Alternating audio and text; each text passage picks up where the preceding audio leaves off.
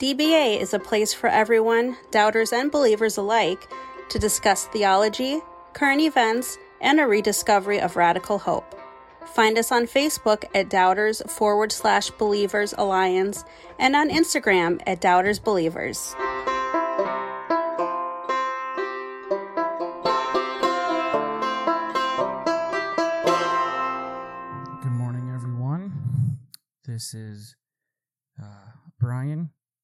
Once again from Doubters Believers Alliance. Um, hopefully, everyone can tell we're not at Bryant Lake Bowl today.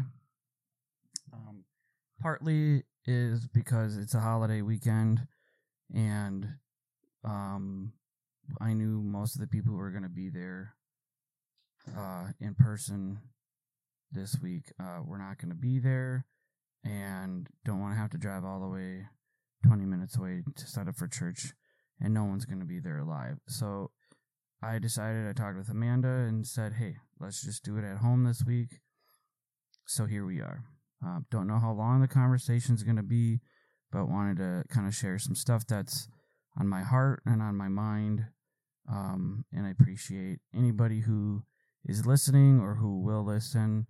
Um, my last talk that I did kind of on the whole Kyle Rittenhouse thing, I got some good comments, some pushbacks, but it's it's uh, one of the most viewed uh, talks that I've done in a hot minute. So I think that it had some conversation going.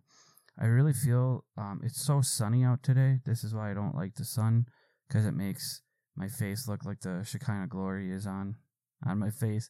So and I mean, even if I took my glasses off, it would still be kind of bright, and I really can't see. Do I look better, Amanda, with my glasses on or off? Truthfully, with it. Okay. I mean, I can still talk without my glasses on, and I can see fine. But, um, anyway, my my head's kind of all over the place, uh, because this has been a very emotional week for Amanda and myself. Um, we found out last Sunday not too long after we finished uh, at DBA last week that Amanda's brother um, unexpectedly and unfortunately passed away. Uh, it was a complete shock to to the family, obviously for Amanda and her siblings, and for you know my mother-in-law, and for all the you know for his wife, for his kids. He had three kids.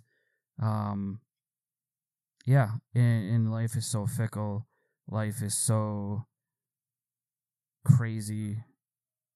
Um, sorry, my cat is meowing. Caleb, I'm I'm already gonna tell you um already if there's a lot of background noise. I'm sorry. We're trying to do this as best as we can with all of our uh emotions and all, all that stuff. So if you hear me say um a lot or you hear a cat or Ava, I apologize to anyone watching or to Caleb, our fearless editor and producer. Um, yes.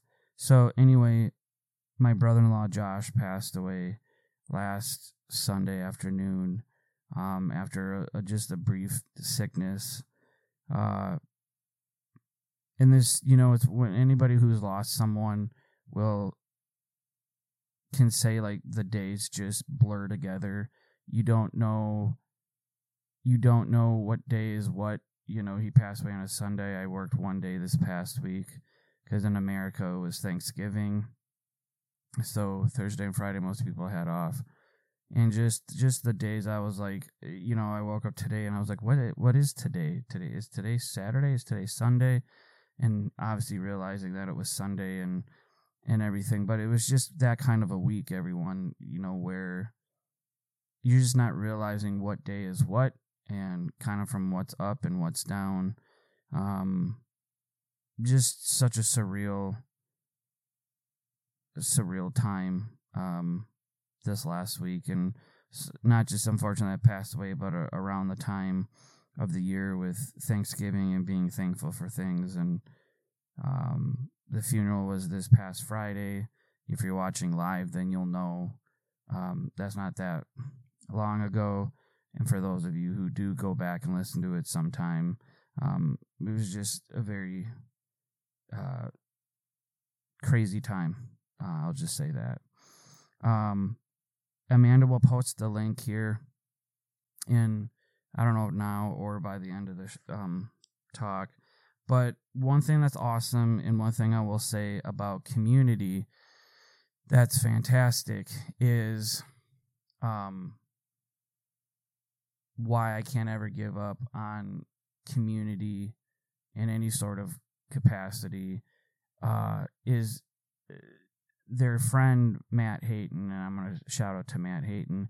Um, Josh and his wife Megan helped in this church, this church plant called Cedar Bend, out um, in the St. Croix Valley in uh, far western Wisconsin, just over the border into Wisconsin from Minnesota. And they were doing this this uh, church plant for the last number of years, and that's why they moved back up here to Wisconsin. They were living in Illinois. Um, longer story short, you know, my sister in law and my nieces are without a dad. And Amanda just posted uh, the link. Um, they're they're trying to help Megan and the girls um, try to make this through this. And I mean, hurt and sadness and grief, and no one's going to bring back their father, my wife's brother, my brother in law. Um, but they're trying to soften soften the blow of financial difficulties, financial hardship. They have a house that they bought a few years ago. Um, and this is I, I want this to go viral, not necessarily from here, but I want, you know, news programs to pick it up. I want, you know, certain whether CNN or you know, just whatever. But um they started they wanted to pay for the funeral costs of the funeral and he just threw this out like Sunday or Monday um, when we were planning the funeral. He's like, "How cool is it if we could raise enough money that we could pay for the funeral in and of itself?" And within less than 24 hours, they had the funeral paid for after posting it. And then Matt was like, "You know, let's dream big. Let's be crazy and and and just dream big." And so they said, "How about we try to buy their house?" And anybody who knows house houses and the mortgage is extremely high. It's not like a car loan or you know when you live in an apartment like us where you have just you know your monthly rent. And there's so many things that go into owning a house.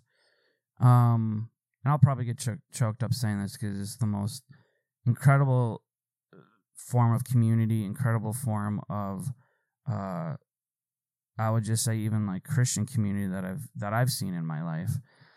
But within when was it 72 hours Amanda I think within 72 hours um they raised over a hundred and seventy six thousand dollars to pay for the mortgage for um, Megan and my nieces. Um, and just saying that right now just gives me the chills because people don't do that most likely in this day and age.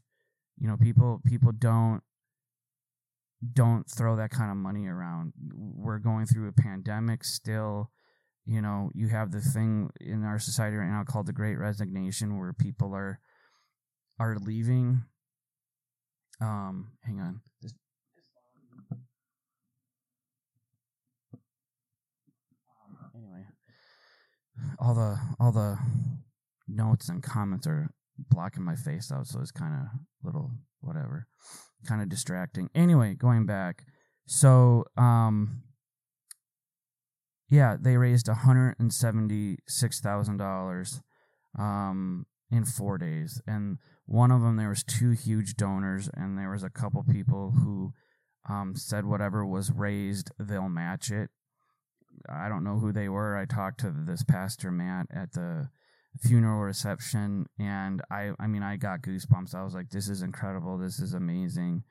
Um I I like I said I've been a part of a lot of churches, a part of a lot of fundraising campaigns, whether being, you know, at a church or like at a school. I mean, the church that I was a part of for a while, I mean, we were we took years to raise, you know, hundred thousand dollars or two hundred thousand dollars and they gave to my my family, my in laws, in less than a week, they raised over 170 some thousand dollars.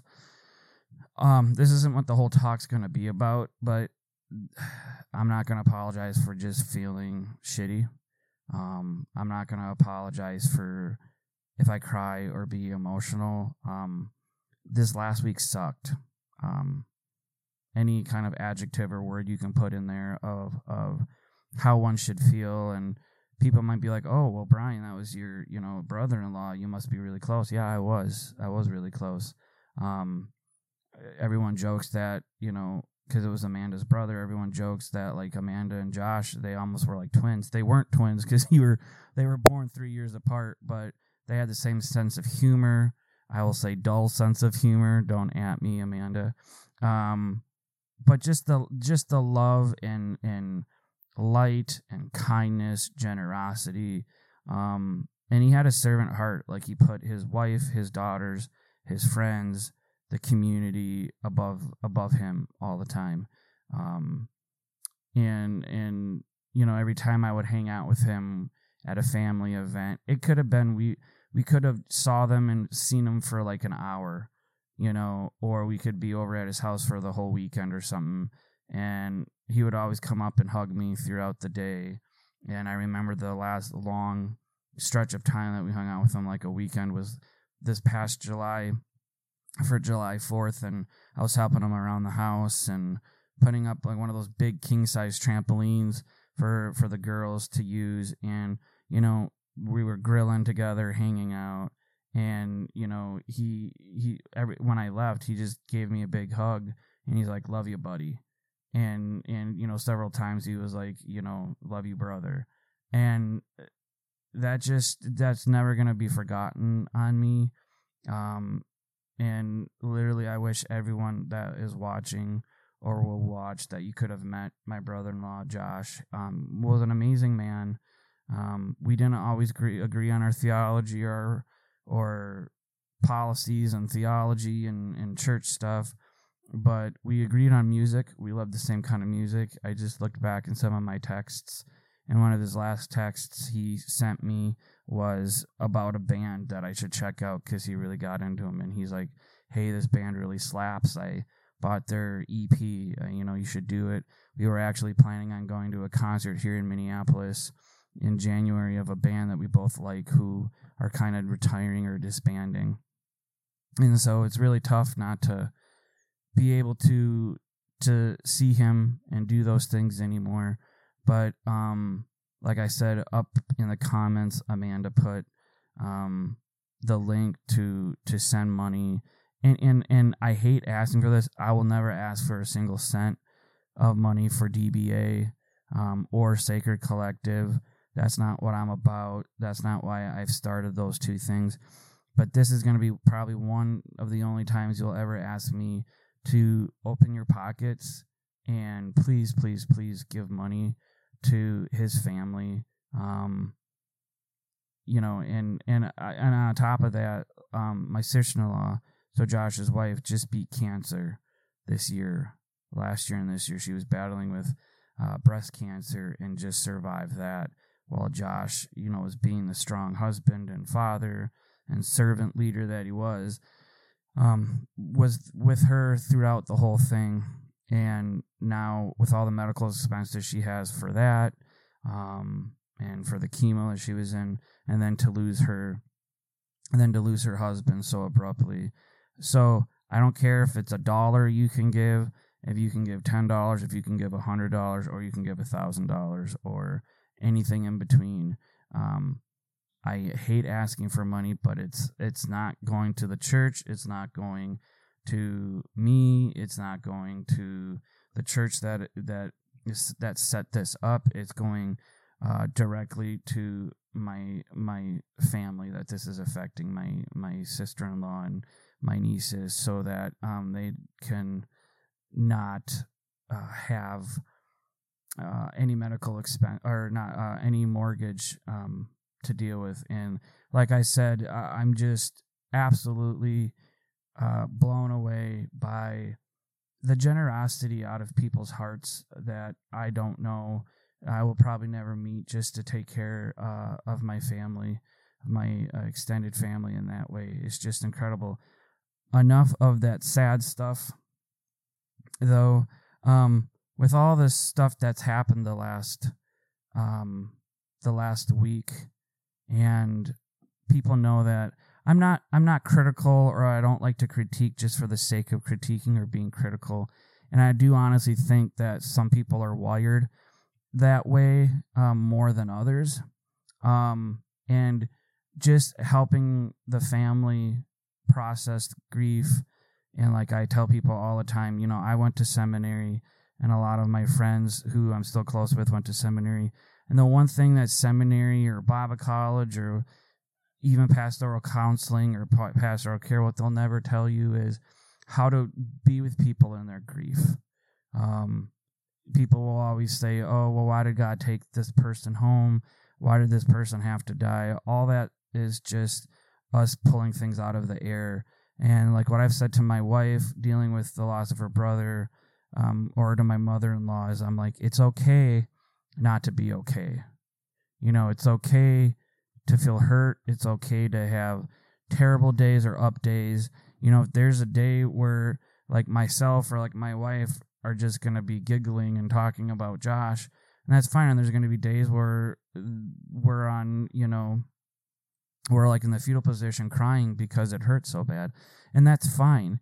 But the thing that I want to, what I want to talk about today is, and what the, the, this talk is, is entitled is called "We We Do Not Understand," and and I was talking to one of my sister-in-laws, Amanda's younger sister, what I was going to talk about, uh, I think I talked to her yesterday about it a little bit.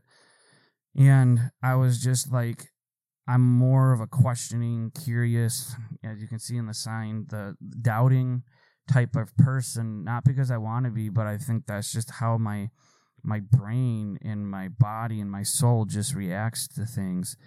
And so often as human beings, and especially being raised a Christian in the Christian world that I have been in, we always want to say we have these these absolute answers. We have these absolute things of of we know this is what's going to happen when you die.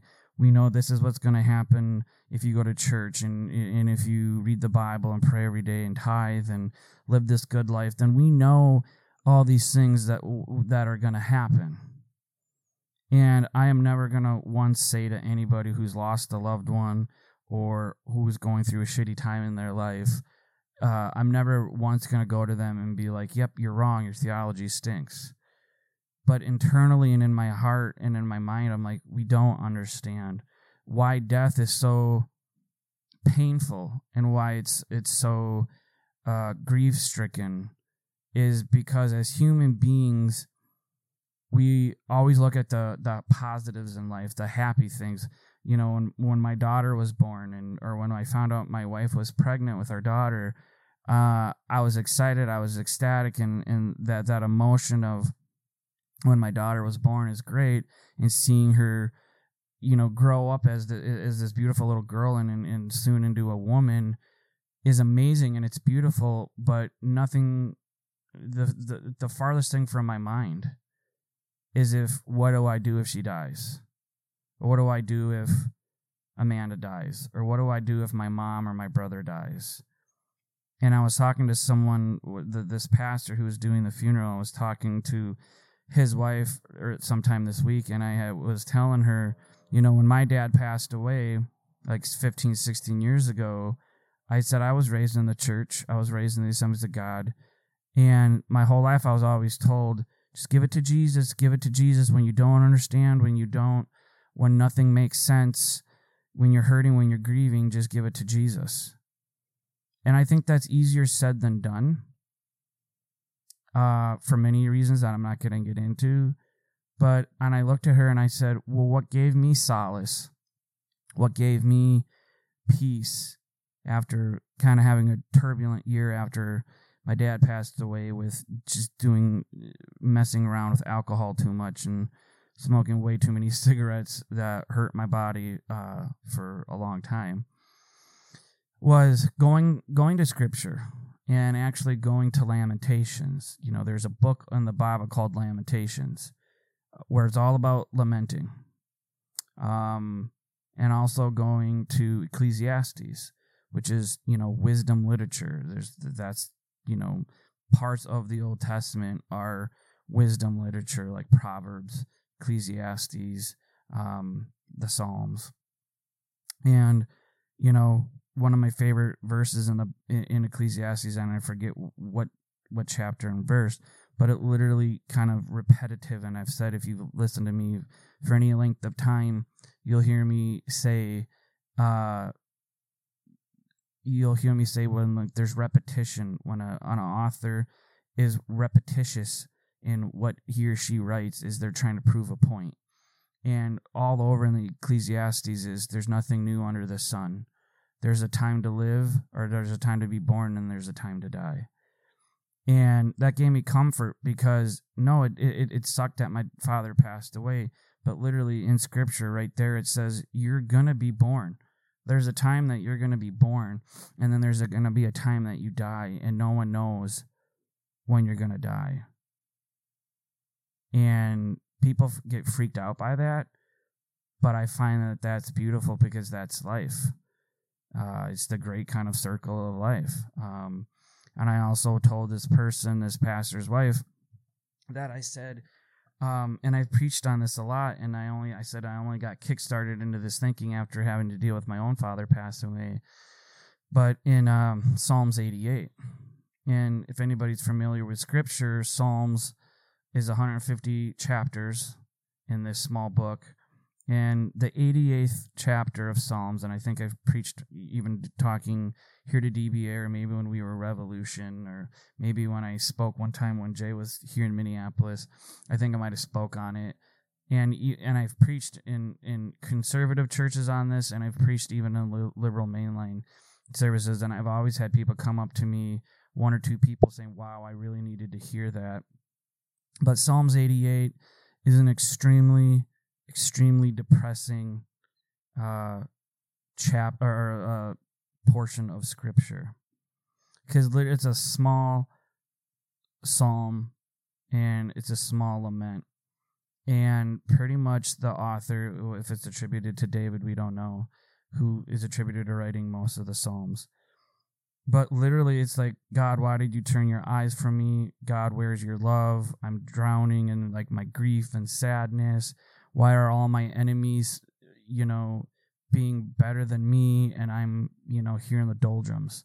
I'm here experiencing hell on earth. And usually and you read in most of the psalms there's some sort of kind of return to god you know. But in all this grief that i'm going to through i give you grace i give you love i give you praise and adoration. Psalms 88 is different because it ends on a completely depressing low point where it's like y- you know you've turned your back on me and you're with my enemies um, and it's pretty much it, um, i don't know for sure if it's exactly what it says but pretty much i'm literally in my hell. I'm literally in this hell and in this suffering. And for some apparent reason that has given me uh solace because i'm like here of people throughout christian history throughout the history of humanity they've been going through the same shit that I went through with losing people. The same thing with Amanda losing her brother and my mother in law losing her son. Is I'm not saying that they're going to have to gra- gravitate like I do towards uh, towards that at all, but you know, people will go to scripture and will find the the the highlights and, and and you know these you know pumped up verses where like uh, oh, they're with Jesus or whatever. And that's fine. If that's how somebody wants to interpret it or deal with their grief, I'm all for it. But what gave me grief is to know that, you know what? Everyone's in pain. Everyone goes through suffering. Everyone goes through this terrible hardship of death and and un, unknowing and not understanding of, of all the stuff and that there's places in scripture that actually will say hey you know there's a time to suffer and there's a time to grieve and it's okay to, to grieve and suffer i'm already 25 minutes in before i'm even getting to the, the nitty gritty of what i wanted to talk about but as i said earlier and please obviously write any comments or questions uh, that you have, and I'm sure Amanda will read them to me or or or show me them. But as I said, um, kind of with this understanding of we do not understand, um, kind of concurrently to everything with going on, I'm I'm in this um, online class um, that Tripp Fuller is doing, and and um, it's on this uh, on Soren. Uh, I can't even say his name right now. Soren Kierkegaard, who was a Danish uh, philosopher. He was a Christian, uh, unabashedly a Christian. Um, kind of came from bourgeois kind of a background. His family was very rich. Um, he had great, you know. I always hate a lot of these people we look at, like Bonhoeffer and Barth and some of these other people. Uh, kind of had uh, what I would say a, a more bourgeois or more uh, upper middle upper middle class to like rich background. So education and and going to the best schools or universities um, were easy uh, for them to attain. And just in the notes here that Amanda's putting in, I told her to just kind of do a hyperlink to Wikipedia. Just if people who are watching don't know who Soren Kierkegaard is, um, uh, he's he's uh, honestly, if I could put my my top five favorite theologians or philosophers of all time, Soren Kierkegaard is is probably in my top five easily, if not top three.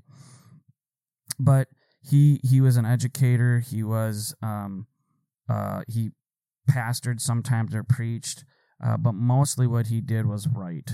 Um, he was in like most writers, they didn't get he didn't get more popular or um, didn't catch on till after well long after he died. And I'm sure if you click in the hyperlink, I'm gonna get the dates wrong, but he lived in the 1800s. Um, I don't. Uh, I think he was born in like the early 18. Huh? He was bo- he was born in 1813 and died in 1855. So he didn't live a long life um, himself, if you do the math. Um, but one thing that he did was he talked about uh, existentialism. And existentialism, in a nutshell, is why are we here? What's the meaning of life? Uh, none of us, and I always joke with people, none of us who are here on the planet Earth right now asked to be here um, we were all here because our parents had sex and we are the offspring. And I'm not, that's not a negative thing. That's just basic biology why we're all here. And, you know, you're going to have a lot of Christians are like, well, why we're here is to, you know, worship Jesus and tell other people about, you know, Jesus so they don't burn in hell for eternity. There's going to be people who believe that. I'm, I, I, I, I'm like, that's one way to look at it. I, I say I'm here because of what I just said and I want to be the best human being that I possibly can, be the best husband, be the best father, be the best friend, be the best employee, uh, be just uh, kind to one another. But the one thing that Soren Kierkegaard uh, he wrote extensively on existentialism, um, but he also what he's known for, and he never gave up on the church, and this is why I resonate with him. The reason he never gave up on the church, uh, was because he's like, how if I give up on the church, the church isn't going to be better. The church, if I give up on the church and walk away from from the church, you know, I can't get mad or I can't critique it if I left it and I'm no longer a part of it. And so he uh, he critiqued the church, especially obviously he critiqued the church in Denmark where he was from. He's uh, in in Copenhagen, which is the capital and even back then a very bourgeois, very cosmopolitan city, and he critiqued uh, all all of it. He critiqued, you know, what's the point of church? What's the point of worshiping Jesus if if we're not being in community? It's just all these things. And so my main two things I want to just focus on two quotes, kind of give my thought on it of why we don't understand and why when we don't understand it's okay. And and this isn't one of those pumped up things where you're gonna be like, oh wow, this is I feel so I, I have all the feels, but this is gonna be one of those things where when you when we get done with this talk, that you can just step back and reflect and to be like, hmm, I might agree with what Brian said and what you know Soren said, or I might disagree, and that's okay. but just this is some food for thought to chew on over the next couple days. One famous quote, I mean, he has tons of famous quotes. I mean, I would be here for a week telling you all the uh, all these quotes. But the first quote he's attributed to saying that I love is the first thing to understand is that you do not understand. And you might be like, "What? What the heck?" Well, yeah, that's some good philo- philo- philosophy using words in interchangeable ways. But he's literally saying the first thing you need to understand is we don't understand. And that plays perfectly into how I felt at my brother in law's funeral on Friday. And I'm going, you know, I'm seeing all the, you know, there's the worship band playing, fine.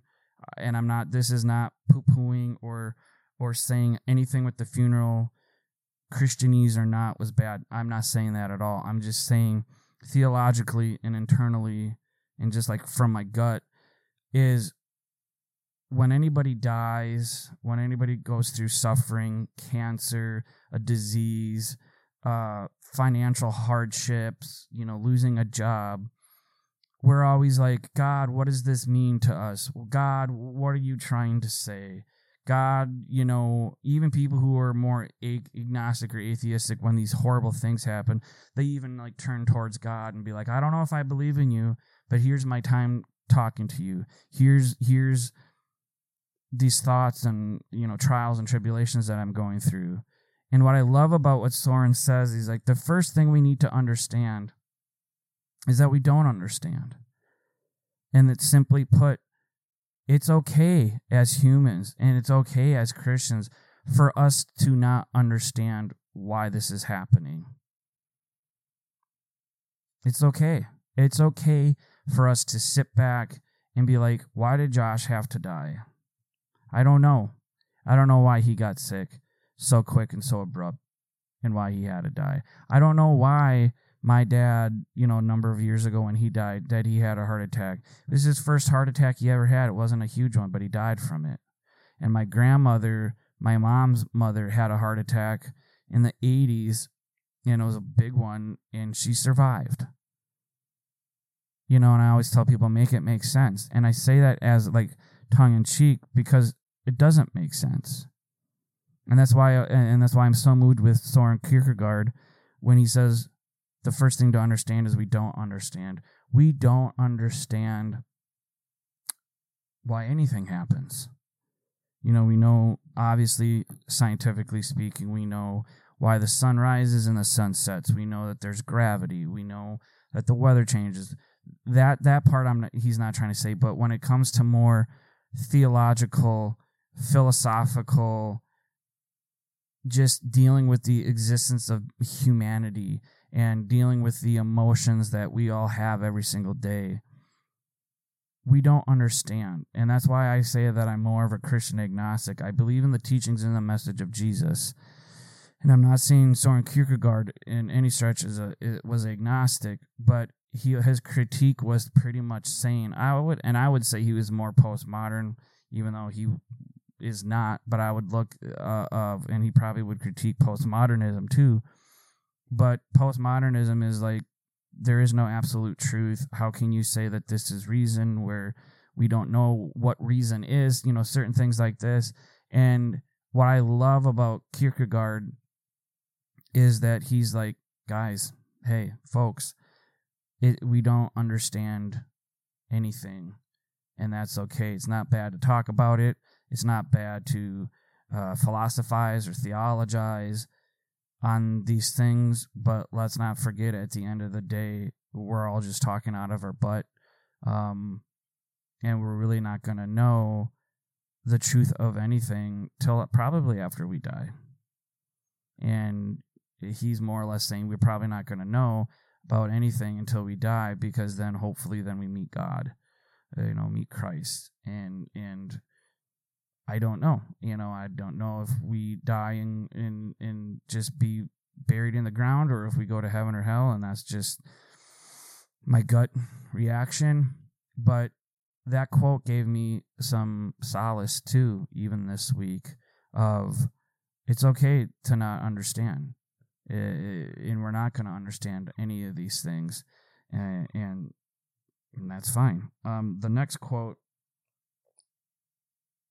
this one gets a little bit um, more of a gut punch, but it's more of a critique that he said that I want to give a critique, or not a critique on his critique, but show you why this critique makes sense and why um, as you see in America right now, the great church decline. Um, you you've heard the Great Resignation, where so many people are resigning from their jobs because of bad pay and bad policies and bad you know uh, pensions and 401ks and stuff. But people are leaving the church in groves because of uh, uh of what I'm going to say. And this quote, and mind you, this quote you know, he lived such a short life. I think he was like 40 or 45 when when Soren died. But this was a pretty pretty scathing critique um, on Christians and how they view the Bible. So this quote goes by Soren Kierkegaard says this: "The Bible is very easy to understand, but we Christians are a bunch of scheming swindlers. We pretend to be unable to understand it because we know very well that the minute we understand, we are obliged to act accordingly. There's some tongue in cheek stuff in there, um, and that kind of goes along into the previous quote about understand and whether this translated from Danish to English, you know, perfectly well, is he's kind of using this understand, understand language because obviously in philosophy and theology. It's like, do you understand this? Do you understand what I'm saying? Do you understand these concepts? Do you under- understand these constructs, where we're coming from, things like that? But he's literally saying to the Christians, hey, the Bible, it's quite easy. It's quite easy to understand what's written in these pages. Love your neighbor, um, turn the other cheek, protect the widow, the orphan, the poor uh, love your neighbor as yourself. Um, you know everything like that, and you you know, and that's I think more of what he what he's saying. You know, he's not saying, oh, you know, don't get tattooed or don't you know eat shellfish. You know, that's in the Bible. You know, stuff like that. We can get into all those conversations with people, but he's literally saying, hey, the Bible isn't isn't hard to understand because when you open it up, even if you had not a really good reading level, when you say, "Hey, I should be nice to my neighbor," "Hey, I should I, I should love my neighbor as I love myself," "I should want the best for my neighbor," and like as I said for numerous times, your neighbor is anyone that's not you. Your neighbor is your spouse, your child. Your neighbor is the person in the house or your apartment next door. Your neighbor is your coworker. Your neighbor is a complete stranger driving in a car that cut you off. Your neighbor is is um, the person in the jail cell. Your person is a politician. Your neighbor is Donald Trump. Your neighbor is Joe Biden. Your neighbor is anyone that is not yourself. And what he's saying, what Soren is saying, is that the reason we're scheming swindlers is because Christians, no matter what stripe you come from, if you're Catholic, Lutheran, UCC, Assemblies of God, or a Baptist, we all say we understand the Bible. We all say, yep, this is what's in the Bible. Yep, this is what we need to do. But why we're scheming swindlers is because we say we understand it, we really don't understand it because if we understood it, we would actually live out what it says for us to do. And that right there, folks, also kind of going in to this great church, you know, recession, the great church recline, decline, is that is what the younger generations are seeing. That is what millennials, as myself and Amanda, and Gen Z, like the teenagers and, and kids in college right now, what they're seeing is they're saying, whoa, they're seeing in a way like Kierkegaard saw the church over a hundred and um, um, over 200 years ago.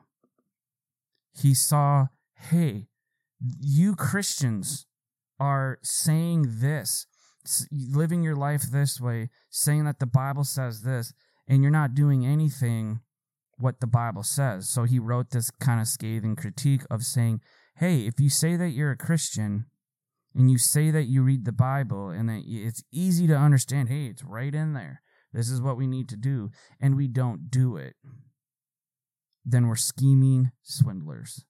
And I mean, that's some pretty, you know, colorful language. I mean, he didn't swear, but I mean, scheming, that's a very negative, you know, word.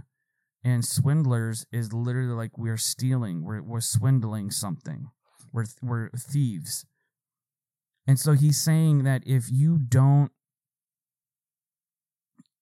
live out what you say that the Bible says, if you don't live out what the scripture says, you're swindlers, you're thieves, you're taking hope and joy, you're taking the best from someone and you're taking it away from them because you disagree with their theology, you disagree with their lifestyle or who they choose to live with or to sleep with or where they work or whatever, you know, whatever. And the reason I labeled this talk is we do not understand is I'm 38 going on 39 years old this next year. I have three, you know, degrees within theology, philosophy, and church stuff. So I probably know I would say I know a lot of stuff about the Bible and theology than maybe most. And that's not an arrogant thing to say, it's just reality. But the more I I know about the Bible, the more I know about theology and philosophy, I always tell Amanda the less that I really do know. Because, you know, you read so many books in theology and you read so many, uh, I've read so many, um, what am I trying to say? Exegesis stuff on how to, you know, what does the Bible really say? And you have theologians and scholars and, you know, biblical critics and, you know, criticism and, you know, all these things that will be like, this is what the Bible says and this is what it is. And then when you look at it kind of from this outside philosophical lens, you're like, yeah, they're just saying what makes them feel good. They're just saying from whatever perspective they're in, from whatever political persuasion they're from or, you know, denominational background.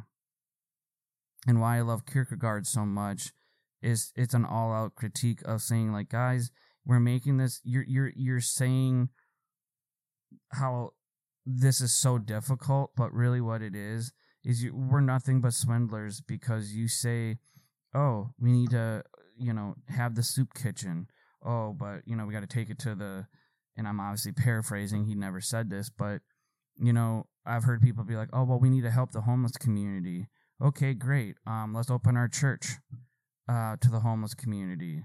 No, no, no, no, we can't do that. We can't do that. Uh, you know, Thanksgiving just happened here. Why doesn't a church buy hundreds of turkeys or prepackaged food and and like open your church and say, hey, you know, if you come through our parking lot, we can give you, you know, a turkey dinner. Um, why can't we open our churches up as battered women shelters or for you know young men and women who are, are in the sex trafficking world you know the list could go on and i'm not saying that there's not churches that do it that do these things as i know uh, i know in the back of my head uh, several churches here in the twin cities that does stuff like that. So i'm not saying that there's not communities not just here in the twin cities but worldwide that do it because there are. But it pales in comparison at how much it's needed. And I'm not trying to end this conversation in, in, in a negative light or in in a light of of there's no hope or there's bleakness. But really, folks, when it comes to Christianity, when it comes to faith, I am not saying it's wrong to believe the way you do. I'm not saying it's wrong to have your theology or to have your certain way of uh, uh, uh you know if you're you like a particular denomination or you feel community there i'm not saying any of that is wrong because i'm not what i'm trying to say is at the end of the day we don't understand we do not understand the mystery of life we don't understand this existential dreadful question that people have been talking around for centuries is why are we here And yes, as I said earlier, there's going to be some Christians or some people who are like, this is exactly why I'm here. This is, why I know I was born for this. I know Christ put me in this world for this particular reason, for this whatever. And that's fine. I disagree with you fully on that. But I think what Kierkegaard is trying to say within these critiques is saying, hey, if we're brutally honest with ourselves, even if you don't say it to anyone else, but if you're brutally honest with yourself, and I will say this, I'm channeling my inner Soren Kierkegaard, but if you're brutally honest with yourself, you, you will say, I don't understand. I don't understand this whole Jesus stuff. I don't understand this whole scripture stuff. I don't understand the meaning of life. Once you realize how in- insignificant you and all of us really are in the whole scope of this planet the solar system, the Milky Way, you know, everything. It, it, some people find a lot of anxiety and angst in that. I find beauty in it.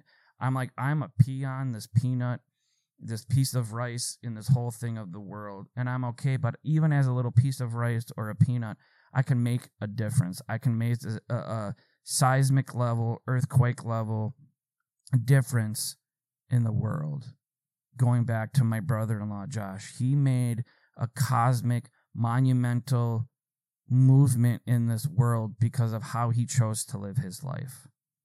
And he doesn't he he didn't even need to tell people he was a Christian. You could tell it in the actions and the way he lived his life. The way he took care of his family, uh, the hard worker that he was. Uh, he would text me weekly now because me and him unfortunately are big Vikings fans and he would always text me about the game hours after it ended because of course he was at church and doing all these you know family stuff but he would even you know and and, and like at the funeral uh, people were saying everyone he ever met you could have met him one time and he made an impact and like i have a coworker that met him one time this past spring because we all went to a twins game i had an extra ticket so i asked my coworker to come and he was like, "Yeah, your brother-in-law didn't know me from Adam. You know, you knew that he knew that I was your coworker, and he was like, "Hey, man, good to meet you. You know, you're a nice dude, whatever." And they've never met again. But even my my coworker from work was like, "Wow, your brother-in-law was it. Like he was cool. Like he was nice. He just, you know, pulsated kindness." And that is how we should live our lives, whether you're a Christian or not. We should just live our life having people looking at us as, wow, you're just a great person. What kind, and I always tell people, what kind of legacy do you want to live behind? Do you want to live a legacy that's like, well, yeah, you know, Joe Schmo here was a Christian, uh, you know, said that they were Christian, but they were a complete asshole all the time to everyone. But hey, they believed in Jesus. Or do you want to just be like, I don't know why I'm in this world. I don't know what the ultimate purpose of life is. I don't know why shitty things happen to good people and vice versa. But even through all the under unknowing and the not understanding is that we can love one another. We can take care of the widow, the orphan and the poor. We can we can take care of my sister-in-law and and and her kids not because they're Christians, not because they worship Jesus, is because they are human beings that are going through a horrible, tragic turn of events in their life. And there's no reason why it happened to them. It just did. Uh, you know, I tell people life is indiscriminate. It, it, it does things to people for no apparent reason. Death does, you know, death doesn't come for the healthy or the sick. It comes for everyone. It doesn't come for the old or for the young. It comes for everyone. And I know I might be kind of all over the place, but I'm trying to bring all of this together simply saying that we don't understand why we're here. We don't understand why things happen to people, good or bad. But and also if you and so there's that one caveat one point but also, if you do say and you do watch this, and you say you're a Christian, you're like, hey, the Bible's right here. This is what it says. Look at what Kierkegaard says. if you're not living it out, if you're not if you're a Christian and you're not actively helping in your community, if you're not actively helping those less fortunate than you, helping in a soup kitchen, helping the homeless, uh, taking care of those less fortunate than you. And I keep saying the widow and the orphan and the poor because that's exactly verbatim what it says in the scripture. Then you're not. Then you're nothing but a scheming swindler. And uh, I, I'm a critique on me because I don't do that all the time either. I say, oh yeah, and I, but I'll be the first one to tell you that I think the Bible is a very hard book to understand because it wasn't written for us, and that's another whole conversation. But so in closing, I'll say this: How long have I? Almost an hour. You don't always have to agree with everything I say, and that's fine. Uh, I want disagreements. I want pushbacks. I want your comments. Uh, I've gotten some very good uh, what am I trying to say? Comments, private comments that people have DM'd me. Um, uh, I had someone say since we switched, we were the Revolution Church community. I had like a private, kind of like Facebook, Facebook. That's really Minnesotan how I said it, Facebook. Um, but I'm gonna change it to, to to DBA and post in there more. And I just apologize for not doing that. Life just is obviously the last week is hectic, but uh, all the time during I hate the fall because fall goes by so quick. The weather changes. Then you have a whole bunch of holidays here in America, and it doesn't feel like till January, February that I actually get a good grasp and, and footing on everything. So that'll be in the works. Um, we'll be back live um, at Bryant Lake Bowl tomorrow, but just because of this holiday weekend, I just kind of wanted to do it here at my house. It just makes more sense. But uh, and go back, um, listen to this. If if you've just watched part of it, just watch the whole thing. It makes sense. But I'm I'm left with this. Um, even if you didn't like what I said today, that's absolutely fine. That's your prerogative. But please, please, if you are a person of faith, if you're even if you're not a person of faith who watch this, because I respect everyone who wherever you're at in your faith journey because you guys have respected mine and my openness of my doubt on a lot of things. But please find any sort of financial part in your in your life and if you could donate to my sister-in-law and my nieces um, so they don't have this burden of not just losing a husband losing a father losing their provider um, to help alleviate because we want to uh, buy this house for them. We literally want them to not have the burden of not just the loss of this such monumental person in their life, but to um so they don't have to worry about a mortgage ever again. Um that would just be awesome. Like I said, any any amount of money that you can provide, uh, minimal or large, would be highly appreciated. And it's, uh, if, if, I'm not mistaken, Amanda, the uh, pastor Matt said it's all tax, taxes, uh, tax free, tax exempt. Um, and it's to go right to her and her family, not to the church, not to anyone else. One comment Scotty wrote, Memory eternal and God's peace to you and your family, bro. Josh was an amazing guy, and our hearts are grieving and broken with yours thanks, Scotty. Um, yeah. Um, I still, it's still bewilderment, you know, like Amanda said when we were coming home yesterday back to our house. Um, it still doesn't seem real. It doesn't, it's like this whirlwind where we're like, like I feel like my emotions are like in a snow globe. Like you shake the snow globe and your emotions are like all these like little snowflakes. Some are sometimes it's good, sometimes it's bad and that's that's okay. That's okay. Like uh, our our grief is different, you know, um, and and it affects everyone in completely different ways, um, and that's fine. But like I said, um, look up Soren Kierkegaard. He's a, an amazing philosopher. Buy buy books on him if you're curious. There's a plethora of books out there written on the man. It's just a very, I have a ton of his books myself.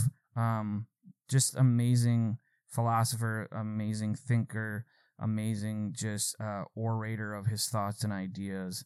Um, so if you want to know who was in, who Brian was influenced by, Soren Kierkegaard was uh, was a major player in that. Um, and just be okay within the doubt. Just be okay in in in the unknowing of things in life, and it's okay. Live into the doubt. Live into the unknown unknowingness.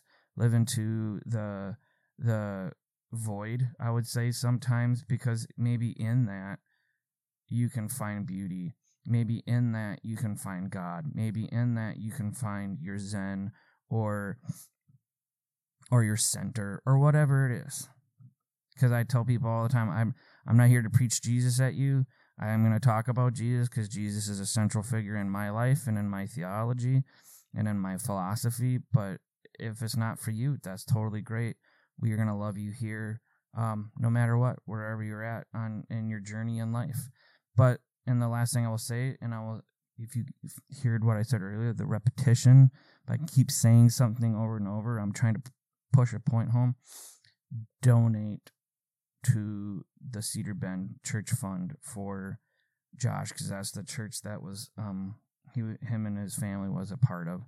And like I said, um, any amount is fine. Um, we're gonna donate here. We just got to get our finances in order, look over them, and we're gonna give as family. Um, and pass the word. You know, and I know we have a lot of people that watch internationally. Um, I think it would be awesome if we could get people from the UK or or Switzerland or Australia or Austria or wherever being able to give even if it's 10 or 15 dollars to show like hey this is what community is this is not even a community of Christians but just humanity what how awesome is humanity when we can do this and, and come together and pull our resources together to take care of someone on the other side uh, of the planet. So, thanks everyone for listening. Um, thanks for watching. For those who did, um, and like I say every week, uh, just love one another, be kind to one another, and we'll see you next week. All right.